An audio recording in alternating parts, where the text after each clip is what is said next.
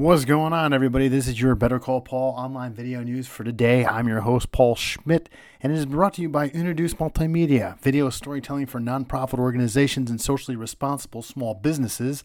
Introduce Multimedia, one company, twice the possibilities.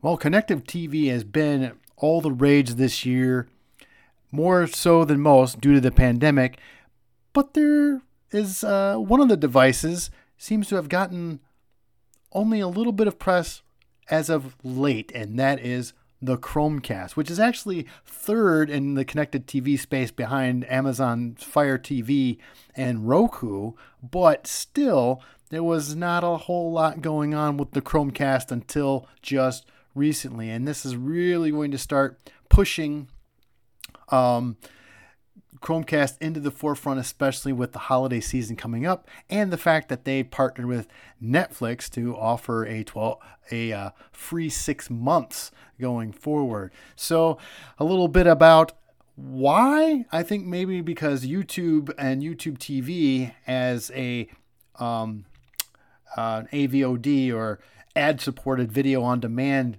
platform Google has really been pushing towards because that has been used at YouTube TV has been really uh, a force within this pandemic. So, therefore, now it's time for Google TV to come to the forefront with their own platform. And so, what does this mean for marketers, advertisers, business owners, and the like? Well, this is another platform that you have to pay attention to and seeing what partnerships that they that they have um, and what they're going to make with other um, ad supported or subscription video on demand services, especially with YouTube TV being where they are as a, a force of nature, especially through this pandemic. So it's going to be interesting to see how folks are going to be using Chromecast as another platform to go up against Fire TV and Roku and seeing if how that's going to shake out and